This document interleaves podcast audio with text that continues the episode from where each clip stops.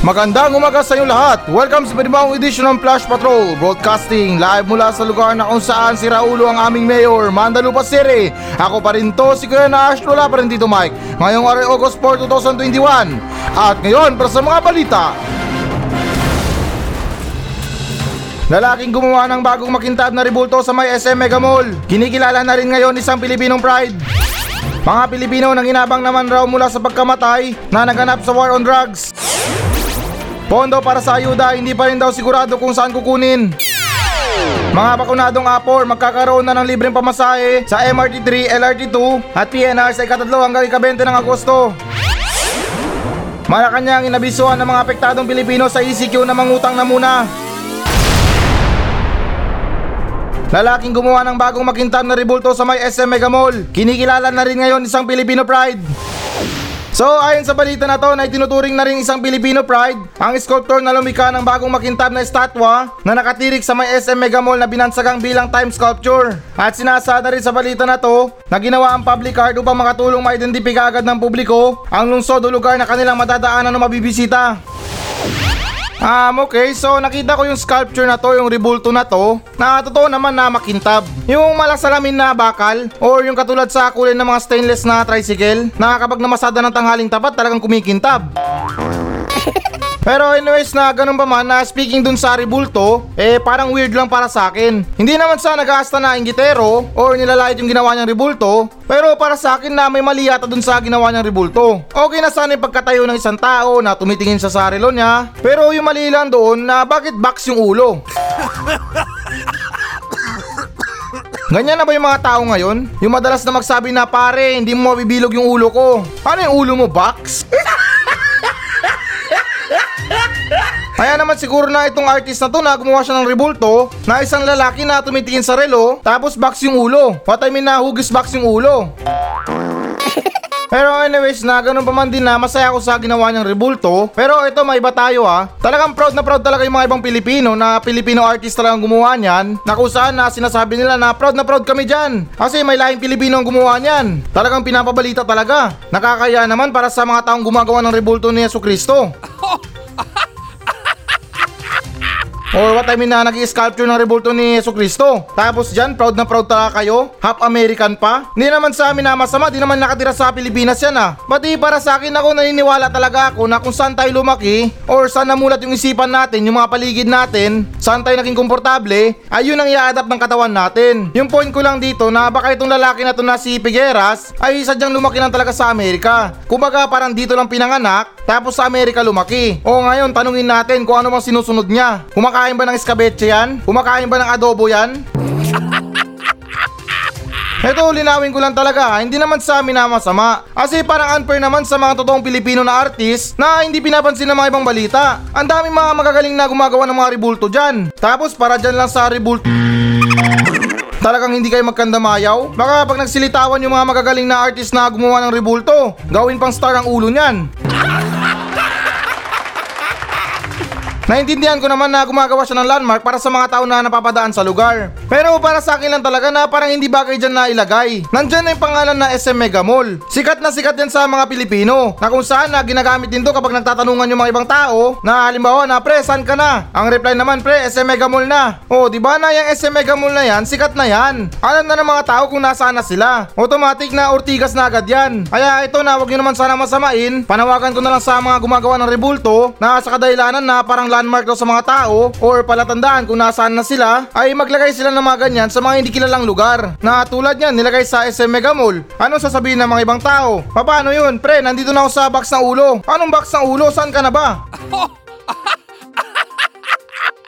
Yung may SM Mega Mall? Oh, di ba? SM Mega Mall pa rin ang sinasabi. Pero linawin ko lang talaga, hindi naman talaga sa kumukontra sa ginawa nila. Alam ko na wala akong kinalaman dyan or wala akong pakialam dyan. Pero pakiusap na lang kung gagawa sila ng mga ribulto para sa palatandaan, eh maglagay sila sa mga hindi kilalang lugar. Katulad ng mga establishment na maraming branch. Halimbawa na rin dyan yung mga 7-Eleven, mini stop. Oh, di ba na kapag sinabi natin pre, nasa 7-Eleven na ako. Dito sa may statwa na box ang ulo. Oh, di ba madaling matatandaan. Na ah, pre, alam ko na yung 7-Eleven na tinutukoy mo. Ganon yung point ko doon. Pero linawin ko lang talaga, hindi naman talaga sa amin na masama. Bakit tayo maglalagay ng isang landmark sa isang sikat na lugar? Bagkus, yung mega mall na yan kapag December, ang daming tao dyan. Talagang nag-uulanan ng mga sales dyan. Pero ganun pa man na yun na nga para sa mga ibang Pilipino dyan, yung pure na Pilipino na sculpture talaga na gumagawa ng mga ribulto, ay sana mapansin nyo rin yung mga ginagawa nila. Kasi hindi rin biro ang gumawa ng mga ribulto na ganyan. Yung iba gumagawa ng mga Jesus Christ na kayang umiyak ng dugo.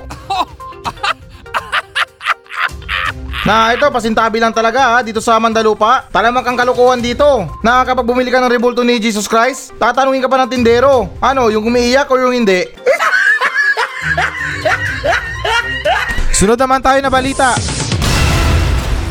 Mga Pilipino nanginabang naman raw mula sa mga pagkamatay na naganap sa war on drugs. So ayon sa balita na to na ipinayag kamakailan ng Pangulo na nanginabang rin naman daw ang mga Pilipino sa mga naganap na kamatayan sa kasagsagan ng kanyang gera kontra droga. At aniya ipalagay na raw kung totoo nga raw ang mga akusasyon sa kanya ng human rights. Ngunit kung titignan naman ito na maigi, taong bayan at buong bansa naman daw talaga ang totoong nakinabang sa kanyang madugong programa. At sinasaad na rin sa balita na to na tila nadidismaya raw siya bagkus sa kabila ng pagkikinabang ng mga Pilipino, siya pa umano ngayon ang namumblema. Oo nga no, parang tama din yung sinabi ng Pangulo. Kasi kung magpo-focus talaga tayo sa punto ng Pangulo o sa punto ng programa niya na yung war on drugs na yan, parang maintindihan natin or parang marirealize natin na yung ginagawa niya hindi lang para sa kanya. Eh hindi naman katulad ng mga ibang tao dyan na yung ginagawa nila para sa kanila lang. Gumagawa sila ng mga proyekto para sa sarili lang nila. Ako hindi ako supporters ni Duterte ha. Since ever na wala akong bilib sa pinaggagawa niya. At yung point ko talaga dito na wala akong pakialam sa mga balita at sa mga nangyayari. At ganun din sa mga dilawan, wala rin yung pinapanigan dyan. Bale, ngayon lang ako namulat sa mga balita na to sa mga paligid natin, sa mga nangyayari sa paligid. Kasi nga na ito na yung trabaho ko. Maghatid sa inyo ng mga maligamgam na balita. So ngayon maliwanag na sa inyo ha. Kaya mabalik tayo sa topic. Kung iniisip ng iba na yung mga ginagawa ni Duterte, na yung pinapatay niya yung mga adik ay para sa pang sarili niya lang, eh eto matanong lang, saan banda? Hindi naman siguro hunter si Pangulong Duterte. Or kung hindi naman mga ngaso. Para ilagay niya sa malaking rep yung mga pinatay niya na adik at yung mga karne kainin niya. Oh, di ba na doon natin marirealize na yung ginawa niya ay para sa taong bayan. Kasi ilang beses ko na ulitin sa inyo to, napag-usapan na natin to dati. Di ba ngayon parang ang tahimik na? Yung mga krimen sa kalsada or sa mga labas na nabawasan na? Yung mga panghablot ng bag, pang-hold up sa maraming tao, pagnanakaw, pagpatay. O, di ba nung nakaraan, laganap talaga yan. Pero ngayon kung mapapansin nyo, bibihira na lang tayo maka-experience ng mga ganyan. Yung mga balita ngayon nakatumbok na sa mga iba't ibang balita. Hindi na sila nakapokus sa mga patayan na yan, sa mga hold upan, sa mga nakawan. Basta yung mga balita natin halo-halo na. Kaya ganun pa man na yung point lang dito na sabihin na natin na pumalpak yung Pangulo sa mga ibang trabaho niya, sa mga labanan sa korupsyon, labanan sa mga ano, sa mga droga, at sa mga samut-saring problema. Pero aminin man natin or hindi na nakinabang din tayo sa ginawa niyang programa. Or sabihin natin na madugong programa. Pero hindi pa ako tapos. Para sa akin din kasi na ako naniniwala din ako na may mga nadamay na inosente sa laban na kontra droga or what I mean na war on drugs. At ikinalulungkot ko yon. Kasi hindi naman din sa amin na masama. Parang nasobrahan yata sa batak yung mga pulis natin. Ayos te sa kapangyarihan, kaya ayun pati inosente na damay. Naniniwala ako para sa mga ibang addict dyan na natumba dahil nga natutong tulak sila or addict talaga sila. May mga addict na sumuko pero makaraan ng mga isang buwan, andun na nagbalik loob ulit. At ganoon na rin sa mga inosenteng nadamay na talagang walang kasalanan pero nang dahil sa rush na mga pulis, nagmamadali mga pulis kaya ayun pati inosente natumba. Pati yung mga kumakalat na balibalita na dito sa Mandalupa, yung mga pulis daw na tumutumba ng adik may mga kota-kota yan. Kumbaga na parang incentives. Kung mas marami, mas malaki ang kita. Pero hindi pa naman ako sigurado dyan at balibalita pa lang. Kaya mixed emotion ako sa balita na to. Hati yung opinion ko, hati yung mga pinagsasabi ko. Kaya in short sa madaling salita, hindi ko naintindihan yung mga pinagsasabi ko. Kaya ganun pa man na para sa akin hindi naman sa pinagtatanggol or hindi naman sa kinakampihan, nakakalungkot man isipin yung madugo niyang programa pero aminin man natin o hindi na kinabang din tayo mga Pilipino. Alam ko na ilan sa inyo na hindi agree sa sinabi ko, pero okay lang yan, naiintindihan ko. Kasi ako, nakatulad nyo rin na meron ding sariling opinion. At muli, nananawagan ako sa mga adik dyan na hindi pa nagbabago. Ay nako, magbago na kayo. Mahirap na ang buhay ngayon, pandemic pa. Maraming mga walang trabaho at pati na wala ng 150-150 ngayon. Lowest 5H na. Yung hideout pati Paul may bayad na. Sunod naman tayo na balita. Pondo para sa ayuda, hindi pa rin daw sigurado kung saan kukunin. So ayon sa balita na to, sa kabila ng tiyak na ayudang matatanggap ng mga apektadong residente ng mangyayaring ECQ, hindi pa naman daw umano sigurado ng gobyerno kung saan kukunin ng pondo para rito. At sinasaad na rin sa balita na to, paglilinaw ni Roque sigurado naman daw ipamimigay agad ng ayuda, bagkus binandato na ng Pangulong Duterte na hanapan nito ng perang pagkukunan. Pangako ng palasyo, walang Pilipinong tuluyang magugutom sa kasagsakang nalalapit na implementasyon ng ECQ sa Metro Manila at sa iba pang piling lugar. Oh, wala pa tayong pondo. Diyos ko naman. Naghahanap pa raw ng pondo or pagkukunan ng pera. Um, ako may naisip akong paraan pero ewan ko lang kung tatanggapin nyo to. Eto, linawin ko ha, hindi naman sa amin na masama ha. Since nahakot award yung mga atleta natin sa Olympics, meron tayong gold, meron tayong bronze, meron tayong silver, eh isan lang muna natin yan. Kasi para sa akin, malaki ang halaga niyan. Kumbaga na parang high value na Bitcoin. Kasi isipin nyo ako magkano pinamigay ng gobyerno sa mga atleta natin. Pero hindi naman sa nakikialam sa mga pinamigay sa kanila. Pero para sa akin lang parang hindi naman tama na idahilan to ng gobyerno na wala pang pondo para sa mga ayuda. Pero pang reward sa mga atleta meron kayo. May pabahay pa kayo, may pakondo pa kayo. Tapos sa mga gutom na Pilipino, wala kayo. Siguraduhin nyo lang, wag na wag kayong lumapit sa mga Pilipinong nagugutom kapag eleksyon na ha. Napaka-unfair nyo, puro kayo pasikat sa ibang bansa na binigyan nyo ng reward na ganito. Hindi naman sa nagre-reklamo, ayus-ayusin yung sistema sa Pilipinas. Panay pakita kayo sa ibang bansa na mayabang kayo, hindi kaya may kaya kayo. Pero suportahan yung mga health workers natin, pati mga Pilipinong nagugutom. Tameme kayo, wala kayong maibigay. Kung hindi pa mag-rally yung mga Pilipino dyan, di pa kikilos. Pero ganun pa man na although na maganda yung pangako nyo or yung offer nyo sa mga Pilipino na kung saan na sinabihan nyo na nangako yung palasyo na mabibigyan ng tulong yung mga residente na maapektuhan ng ECQ. Kumbaga parang namigay lang muna kayo ng sobre pero walang laman. Bati para sa akin na pakiusap na lang din na itong ibibigay nyo na ayuda ay sapat lang sa araw na in-implement nyo na ECQ. Ang mahirap niyan, pa na-extend kayo, wala naman kayong tulong na ayuda. Hindi naman sana nagre-reklamo pero ipagmamalaki nyo na namigay kayo ng isang libo. Okay lang sana kung 1,000 dollar yan. Pero paano yan? Literal lang talaga na isang libo. Sa panahon ngayon, ang isang daan parang 20 na lang. At yung limang daan mo parang isang daan na lang. O, di ba? Sino nakaranas ng ganyan? Yung tipo na meron kang isang daan sa wallet. Pagkabarya pa lang, tuloy-tuloy ng gastos. Hanggang sa mamalayan mo, 40 na lang, 20 na lang. Tapos sa panahon ngayon, mataas pa ang bilihin. Na kung saan na yung mga sardinas na delata, umaabot lang yan ng 11, 12. Ngayon wala na, 17, 16, 18. Mga noodles, 13, 14 na. Kung dati, 9 lang yan. At lalo na yung mga bigas. Kung dati nakakabili tayo ng 27, 28, isang kilo na yon. Ngayon, yung lowest talaga, 30, 35. Kaya wala, para sa akin kailangan talaga ng matinding budget dyan. Yung bibilin lang natin yung mga importante lang sa mga pang-araw-araw. Kaya sana magampanan to ng gobyerno, talagang yung mga Pilipino mahanapan ng pondo para sa ayuda. Kasi wag natin hintayin na mag-hysterical yung mga Pilipino dyan sa labas, maging violente, magkaroon ng mga looting, panununog ng mga establishment, ah, wag naman sana. Yung katulad sa nangyari sa Amerika na kung saan ang dami mga nakawan. At ganoon din yata sa bansang Afrika na yung mga tao nagsimula sa protesta at nauwi din sa mga looting.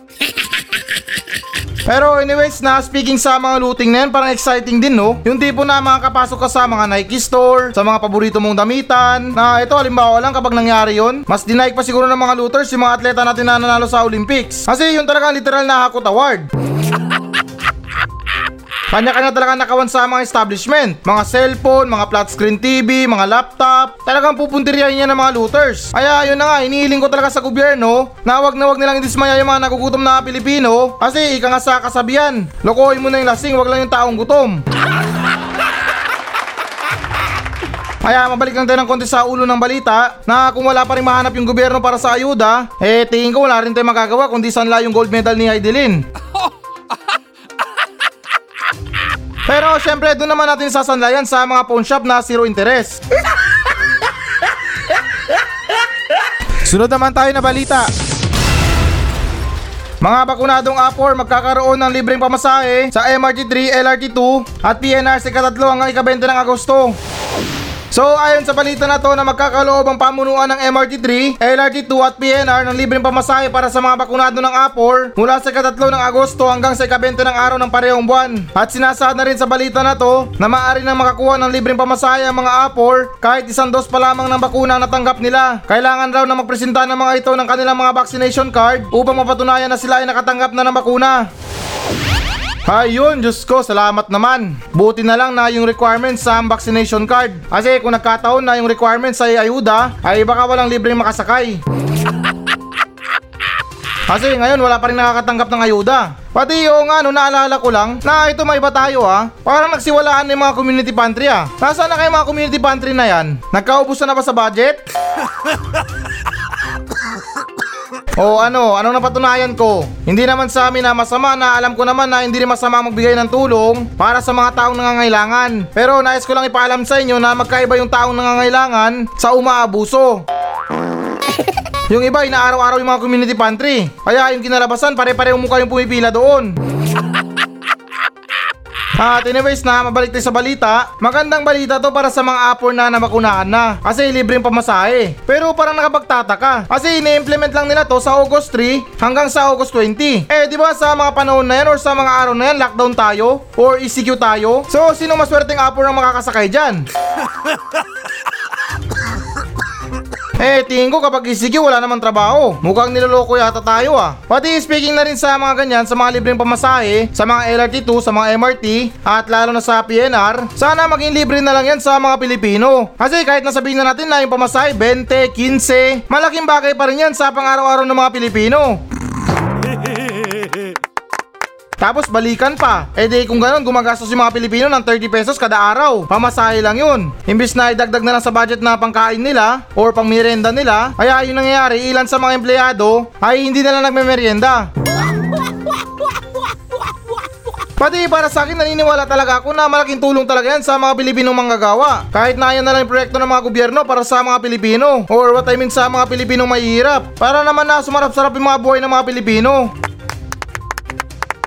At ganun pa man na ito, share ko lang yung mga experience ko sa pagsakay ng mga train. Alam ko na wala kayong pakialam sa experience ko, pero wala eh, masaya lang ako mag-share ng mga experience ko tungkol sa mga ganyan. Especially nung unang araw ko sa pagsakay ng train. Pero wag na, kalimutan nyo na, masyadong masalimuot. Talagang toda max yung pagka-ignorante ko. eh, syempre, kasi naman first time ko lang. Kasalanan ba talaga maghanap ng konduktor sa train? Kasi ginawa ko yun eh. Hinahanap ko yung konduktor sa loob ng train. At nung hindi ko siya mahanap, sinabi ko na lang sa katabi ko na pwedeng pakiabot ng bayad.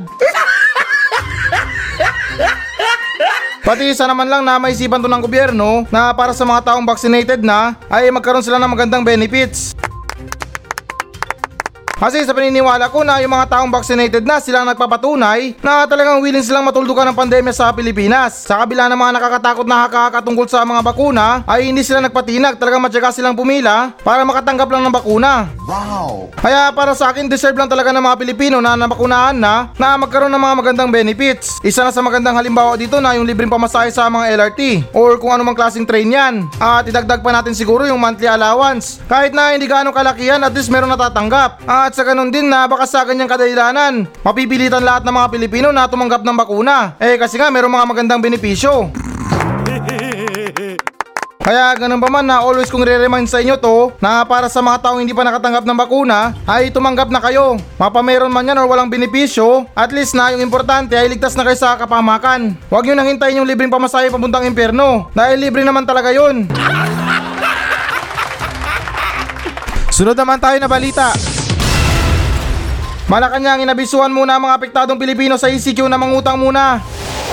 So ayon sa balita na to na pinayuhan kamakailan ng Malacanang ang publiko na mangutang na raw muna kung sakaling wala silang makain sa implementasyon ng ECQ bagkus tiyak naman raw na may makakarating sa kanilang ayuda. At sinasaad na rin sa balita na to na ani ng presidential spokesperson na Roque sinigurado naman ng Pangulong Duterte na hindi magpapatupad ng lockdown kung walang ayudang ipamimigay ang gobyerno. Nako, may balak pa yata tayong idamay sa hilig ng gobyerno ah. Hindi naman sa amin na masama pero alam ko naman na mahilig kayo sa mga utang-utang na yan at magaling kayo sa mga paraan paano makautang. Eh sana man lang na naisip nyo rin yung mga tao na hindi matigas ang muka. Pati hindi ko maintindihan na bakit nyo utusan yung mga tao na mangutang muna. Eh kung malinaw naman na sinabi ng Pangulo na hindi magpapatubad ng lockdown kung walang ayudang ipamimigay ang gobyerno.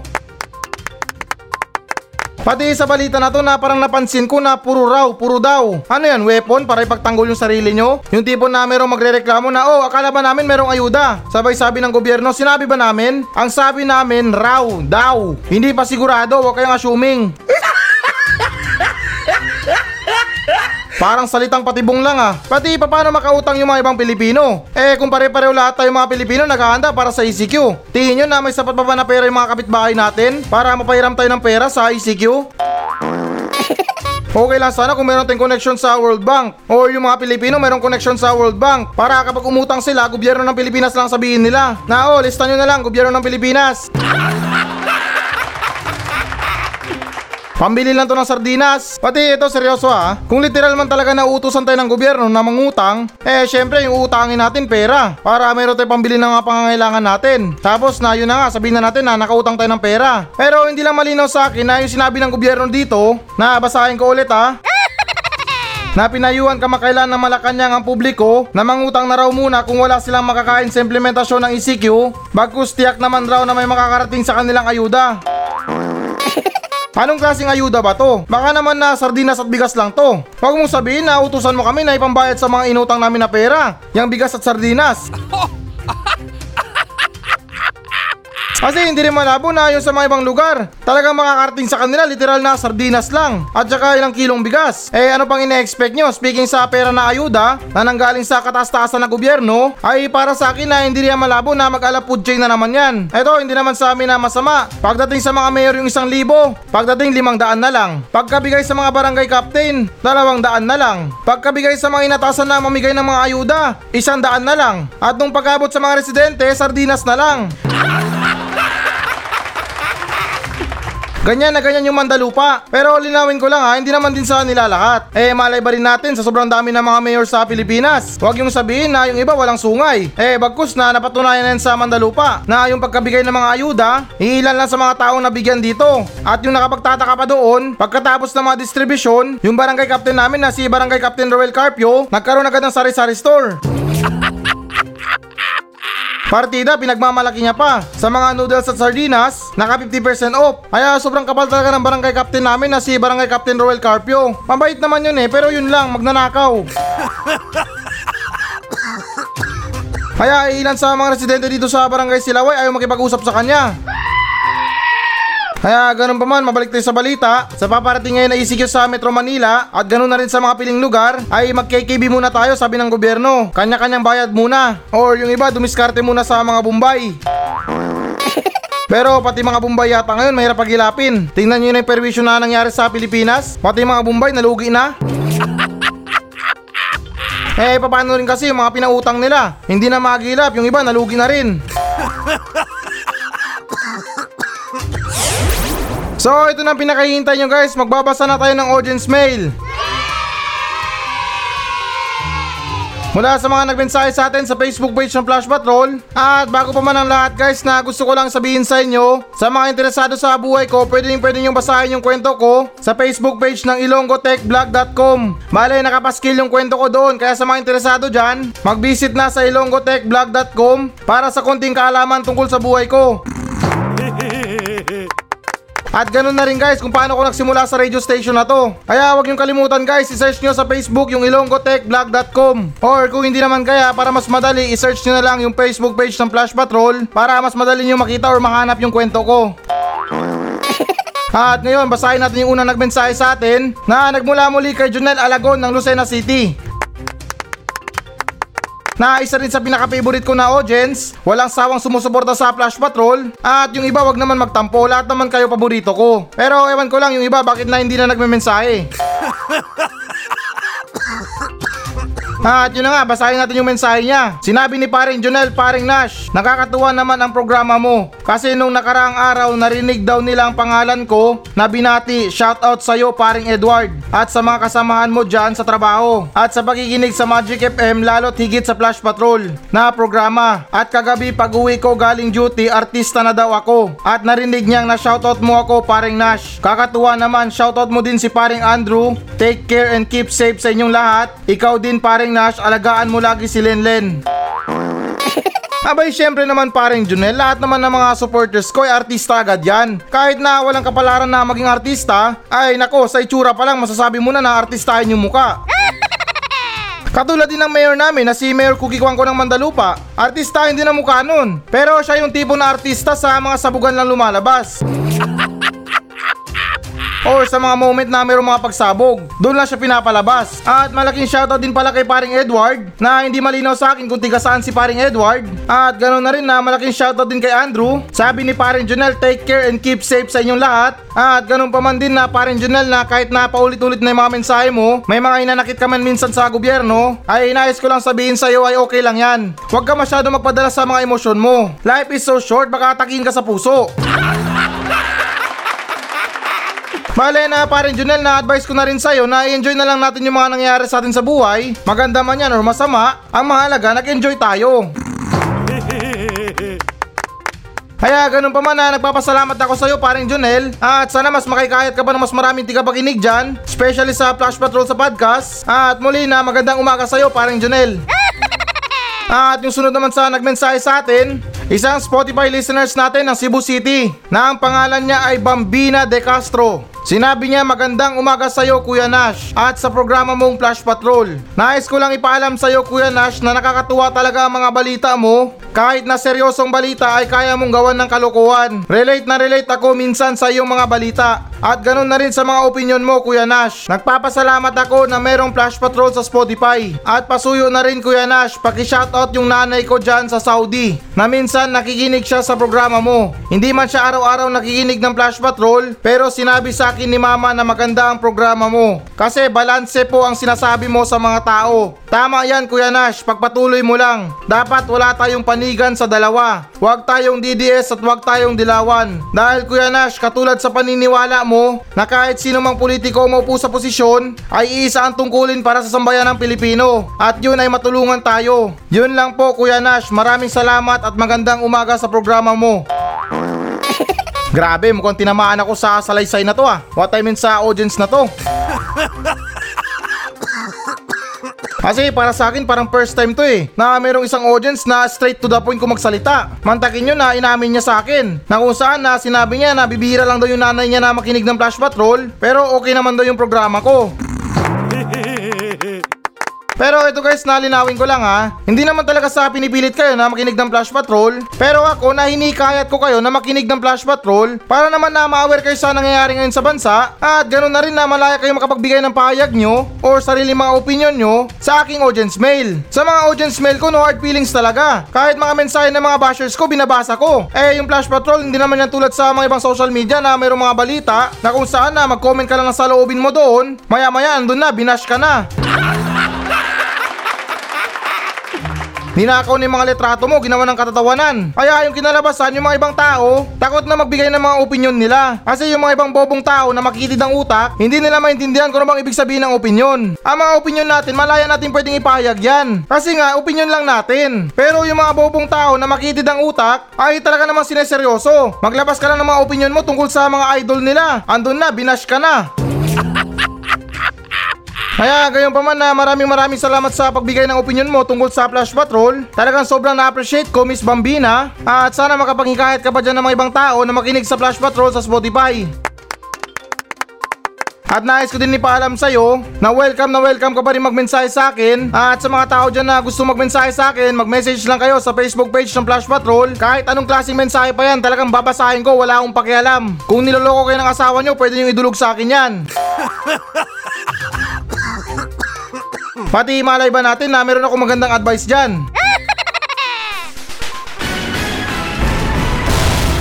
Hello guys, bago natin tapusin ang show na to, ay hinikayat ko lang yung mga audience na mag-message sa akin dito sa Mandalupa Station. Lahat ng mga question nyo, lahat ng mga comments, mga complain, or compliments man yan, ay susubukan kong tutugunan lahat yan dito sa aking show. Pumunta lang kayo sa Facebook page ng Flash Patrol at mag-iwan kayo ng message nyo doon kung ano bang gusto nyo iparating. Na kung may problema kayo sa mga buhay nyo, sa mga bahay nyo, kung meron kayong gustong palayasin, ay chance nyo na to na para sabihin sa akin. At ako na mismo ang papalaya sa kanila. At hindi lang nagtatapos doon. Pwedeng pwede ko rin kayong shoutout sa aking show. At ipinapangako ko na matutugunan ko talaga yan. Napaka-desperado ko na sa lahat. Kaya please lang, kung meron talaga kayong mga message, may mga saloobin kayo tungkol sa mga sinasabi ko, ay wag lang kayong mahiya. Kaya tandaan, FB page Flash Patrol. At please guys, pakipollow na rin. Kasi talagang desperado na ako sa buhay.